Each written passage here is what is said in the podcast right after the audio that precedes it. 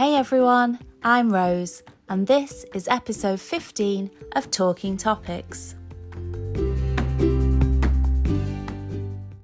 Fascia. It's a real buzzword and on trend topic in the world of movement and anatomy. So, what the heck is fascia? Let's look at a basic introduction Fascia 101. In the age of touchscreens and retinal scanners, we don't understand our own bodies and wait for failure, pain, or injury before we act or inform ourselves. Fascia really challenges the question and definition of what is a structure in the body. Is fascia a tissue, a structure, or a system? It isn't described very well in the main anatomy texts, Gray's Anatomy calls it only superficial fascia, whilst others only want to recognise deep, thick fascia. So the fascia pioneers and anatomists have gone back to the Latin root of the word, which means to bind, and include the whole collagenous body wide network of fascia.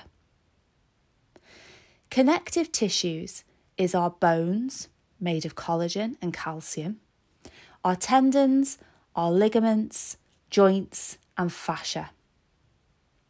Fascia transmits the force from one muscle laterally to the connective tissue, then the muscle next to it. It's used for force distribution and protection. It's the scaffold, bone does not touch bone. It's fascia that actually holds our skeleton up, gives it shape and structure. Without the fascia, the bones, the skeleton would simply fall down. Fascia is sticky and durable, like duct tape, and forms the largest system in the body, as it is the system that touches all other systems, the system that dictates our form and functional behaviour.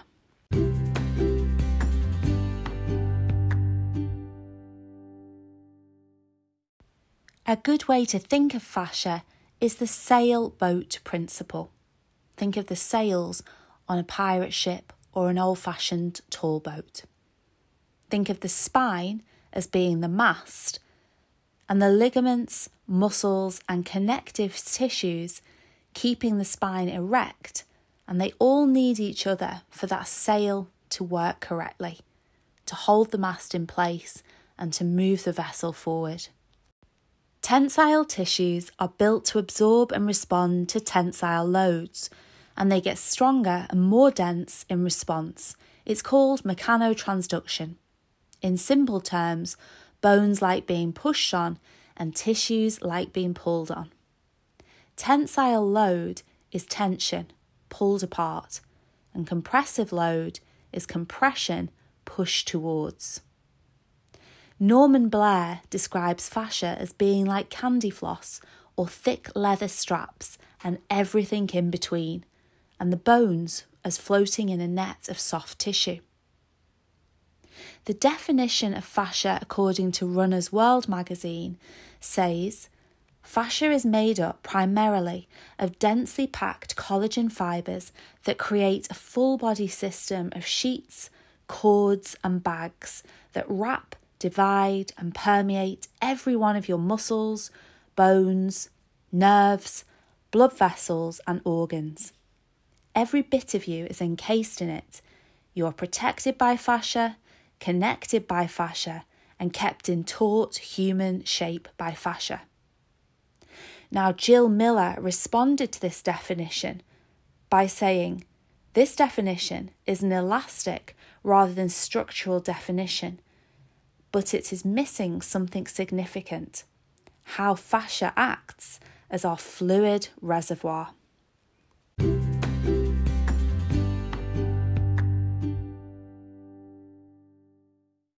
The most recent and correct definition to date is from the Fascia Research Congress in Washington in 2015. It says, A fascia is a sheath, sheet, or any number of dissectable aggregations of connective tissue that forms beneath the skin to attach, close, and separate muscles and other internal organs.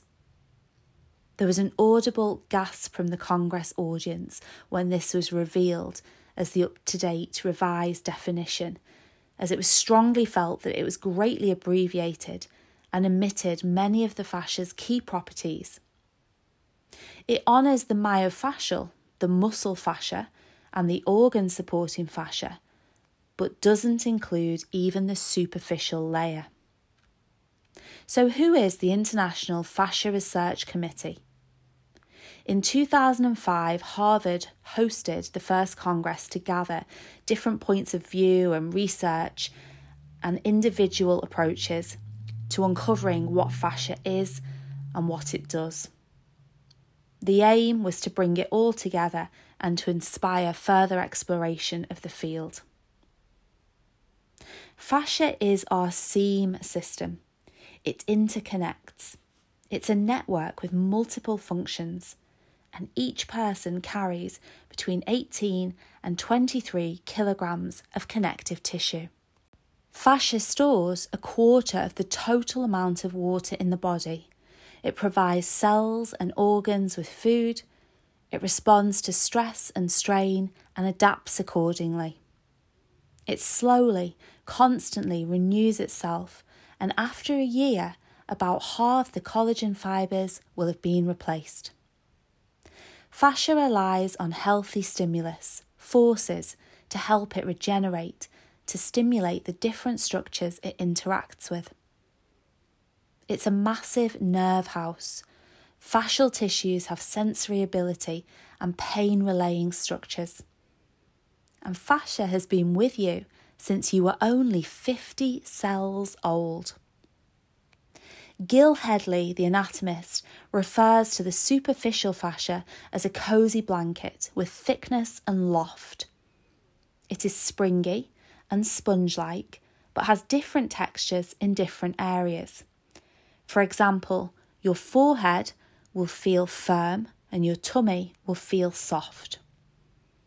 Gil tells us that overnight we build fuzz, which can be swept away by stretching and moving in the morning, but asks us to look at the fuzz when unattended because it builds and it provides potential to actually inhibit movement.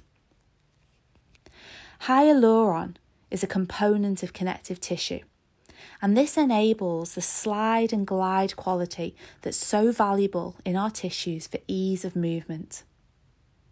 Massage and slow therapy pushes fluid forward of pressure. And when we're dehydrated, our fascia is sluggish and not healthy.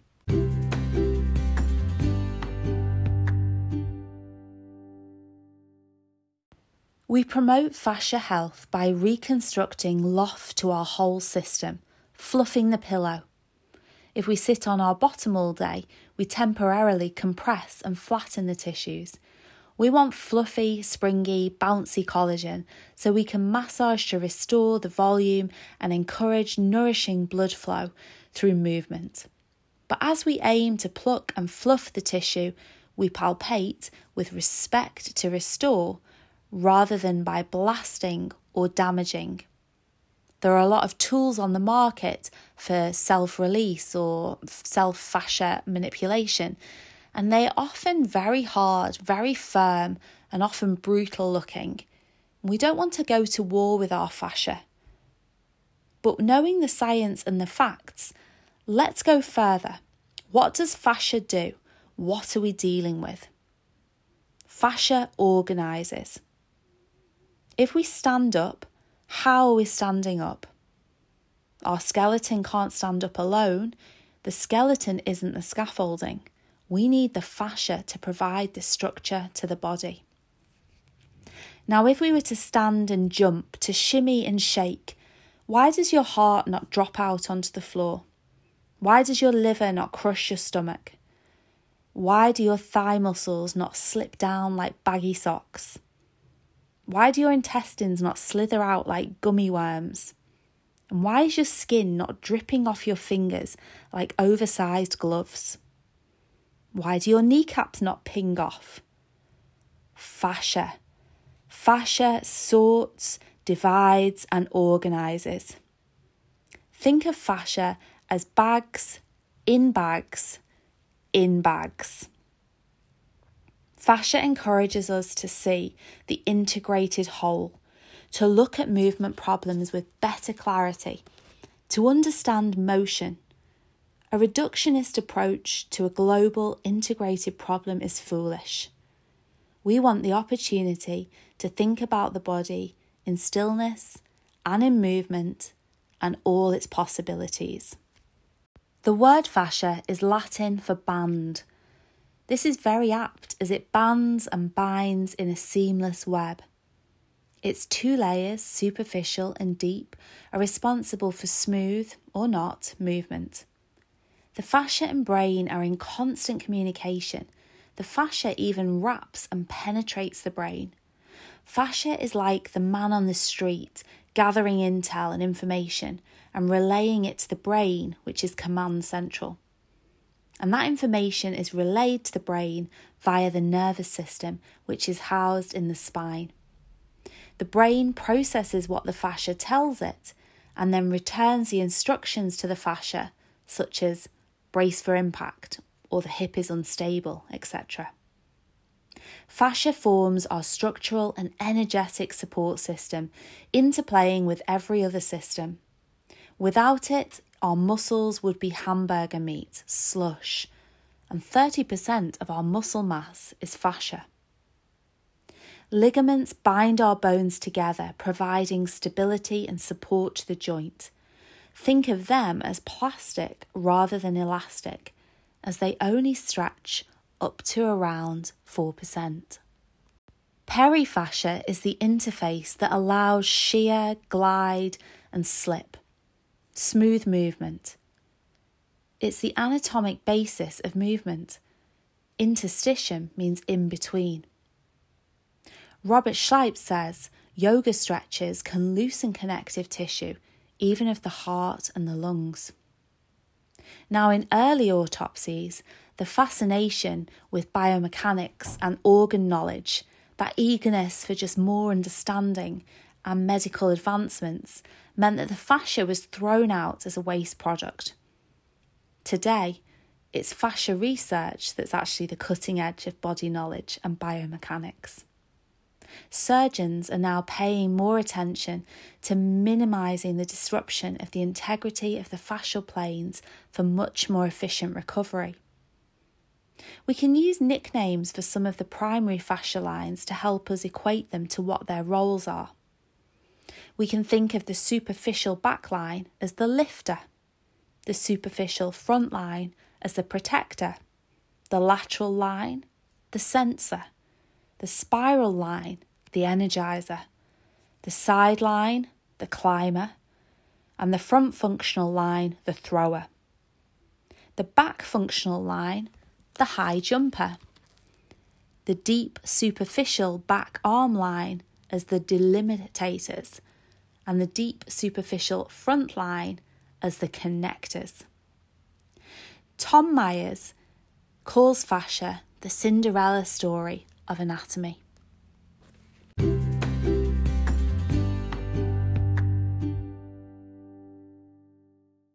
It's been discovered that 90% of the brain stimulation and nutrition is generated by moving the spine.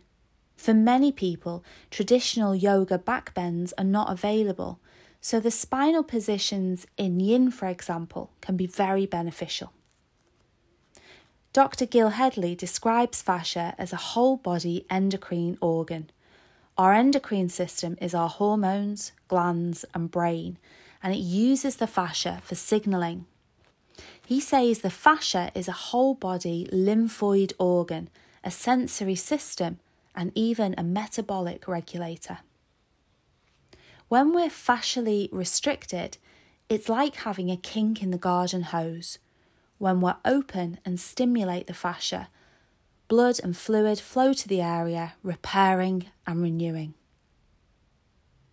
Connective tissues are thick, tough, and fibrous, and they respond to stress with short term healing responses, but long term, with regular training, they can grow thicker and longer, which is what we want. So, what do connective tissues encompass? They are the most extensive structures in the body, the parts that bind and give structure and transport key substances. Tendons. These are tough, dense, fibrous, and white. They hold muscle to bone. They transmit forces and withstand tension. They're made of collagen fibres, and there are varying views whether they have 2 to or 4% stretch limit. Remember T for tendons and T for touches muscle to bone. Ligaments.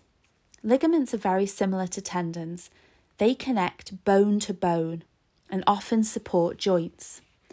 They can be bands or cords or sheets.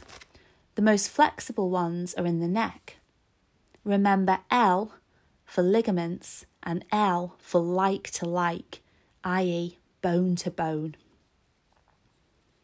Fascia and bone are our electron transport systems, also known as energy. And that takes us to the connective tissue of bone. Even though we think of bone as being solid, hard, it is a connective tissue. It protects our organs, produces blood cells, stores minerals, and gives structure and support. The periosteum surrounds bones and is a fibrous connective tissue. Now, cartilage is slightly different. It's firm and flexy.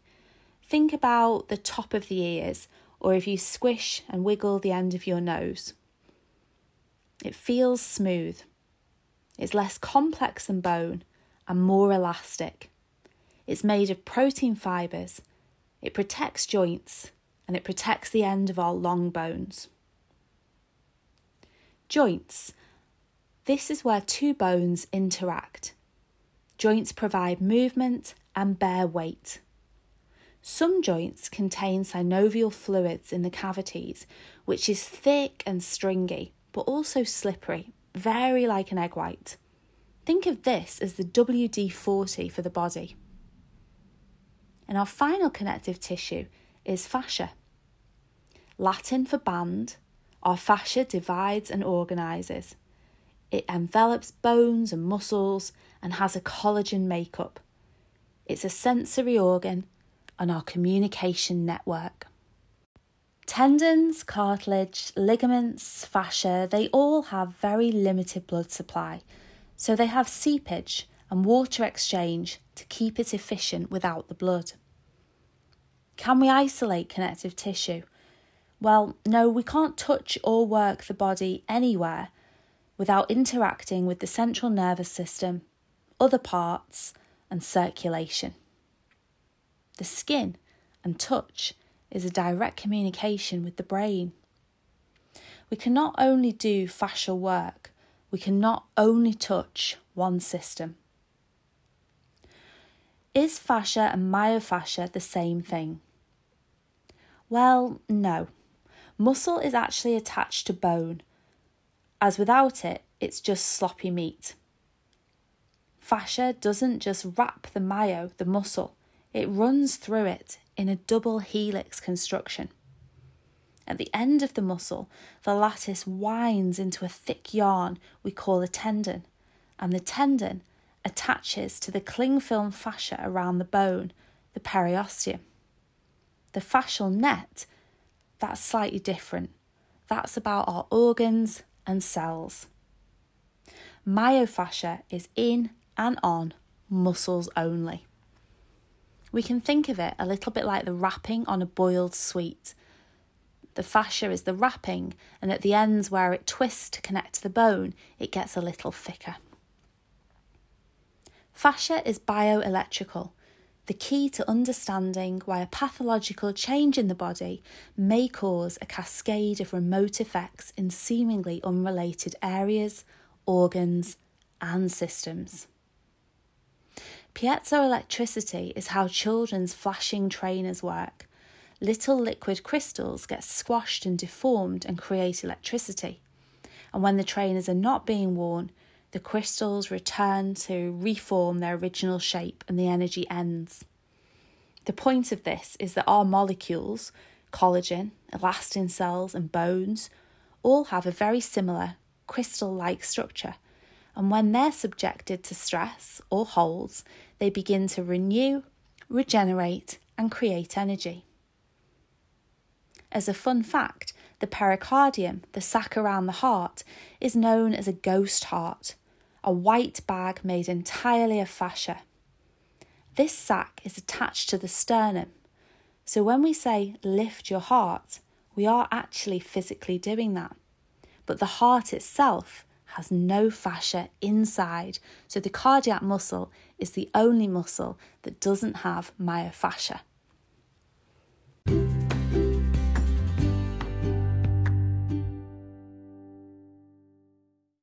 Fascia has the ability to recoil, and fascia recoil can create positive movements or problems. When we look at a cat jumping, it's not just a muscular movement, it is in part fascia recoiling, but this recoil can also cause negative issues such as headaches, cellulite, limited range of motion, and pain. Because fascia wraps and penetrates the brain, migraine sufferers can often feel a clamp down like a boa constrictor when this recoil happens. Dr. Langevin is a Harvard expert researching cancer and fascia and how the science of stretch and the effects of not stretching may influence tumours. Her latest work has investigated whether stretching could reduce tumours. Because cancer isn't just about invading cells, they need a bed to grow on, and that bed, that stroma, is connective tissue. And once the tumour hijacks the connective tissue, it helps feed the invader. She has shown that stiffness can promote cancer and that the stroma study is very important in assessing the threat level of a tumour and tumour aggressiveness. Tissues are living and they respond to applied forces and are in constant evolution.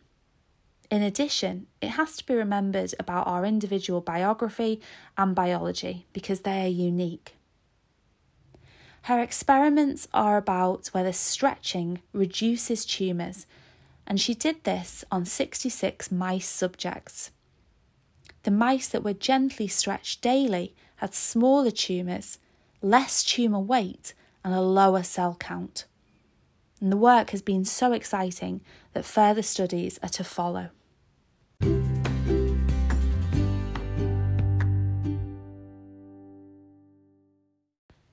Cellulite is not a fat issue, but a fascia issue. The superficial layer of fascia directly under the skin can cling to the very normal layer of fat we all have and squeeze it. Similar to pushing your arm or part of your body that's fleshy against a chain link fence and seeing it squidge out of the other side. This is why many varieties of people and body types have it, including healthy newborn babies. It's as much a part of our anatomy as our knees are. A decade ago, we knew about fascia but thought it was just any catch all that wasn't blood or already understood. Basically, it was thought of as packing material for the body. Now we know it shapes our tissues, wraps, cushions, protects, supports, and structures. It's involved in movement, communication, and supply, fluids and nutrients. It can transfer power, store power, and maintain tension, which is both a good and bad attribute. There are lots of ways to train the fascia that have been explored and advocated primarily by the body experts Tom Myers, and Robert Schleip. In a nutshell, we want to remodel fascia with a variety of movement. Skipping would help us stay springy and bouncy in the fascia, and sitting in an armchair all day would mould us negatively. Likewise, people who may be considered fit and sporty are often stuck in one movement pattern if they stick to a single discipline, for example, runners or golfers, which can in some ways be as detrimental as sitting in the chair all day. Investigating the elastic recoil of fascia with soft bounces and light landings is a good way to maximise fascial training, as well as some repetition within that variety. Multidirectional and animalistic type movement keeps the body and mind guessing and accesses the nooks and crannies of the connective tissues. We ultimately want to stress the fibroblasts that live in the joint capsules. The fibroblasts secrete collagen fibres and proteins that make up all fascia, and the GAG molecules that rehydrate the tissues. Under strain, fluid is pressed out of the fascial tissues, which function less well as their resilience decreases. After the stress ends, the tissues rebound and rehydrate with clearer, fresh fluid. Running experts now advise walking intervals to rehydrate the tissue and give it a chance to take up that nourishing fluid. This is an excellent illustration of why the movement in between the poses in yin yoga is so very important. Variety is key. So, in addition to weight training, swimming, yoga, cardiovascular exercise, a couple of fascia appropriate exercises a week is sufficient for collagen remodeling. We want to train the fascia for optimum energy storage, capacity, elastic extensibility and tension, smooth functioning of the long fascial chains, rapid regeneration of the muscle fascia after strain, and maintaining youthful waves of structure in the fascia. In a nutshell, we want to move with ease and age well. If we take a single cell outside the body, we can stretch it up to three times its size. Inside the body, it can only be manipulated to about one and a half times its size because it's ensheathed in that protective fascia, proving it is fascia that needs to be worked for flexibility. We are constantly having to relearn and rethink what we know about the body, mostly based on new and exciting fascial discoveries. Anatomy can feel like it's a complex system of unlearning everything you ever thought you knew. But this is exciting and it gives us vast potential for learning more. 2019 saw a really interesting study on how our hormones affect the makeup of fascia in women. We have these amazing cells called fibroblasts, which go around like snails, leaving layered trails of collagen. But now we know those fibroblasts are changed by our cycle. Throughout our entire lives as a woman, collagen makeup changes every month, throughout the month, and hormones can affect our fascia. We are more flexible and potentially prone to injury from ovulation to menses, and less so during and after our period. It's interesting when we look at this because it will explain why women often feel weaker or stronger, stiffer or more flexible at different parts of their month.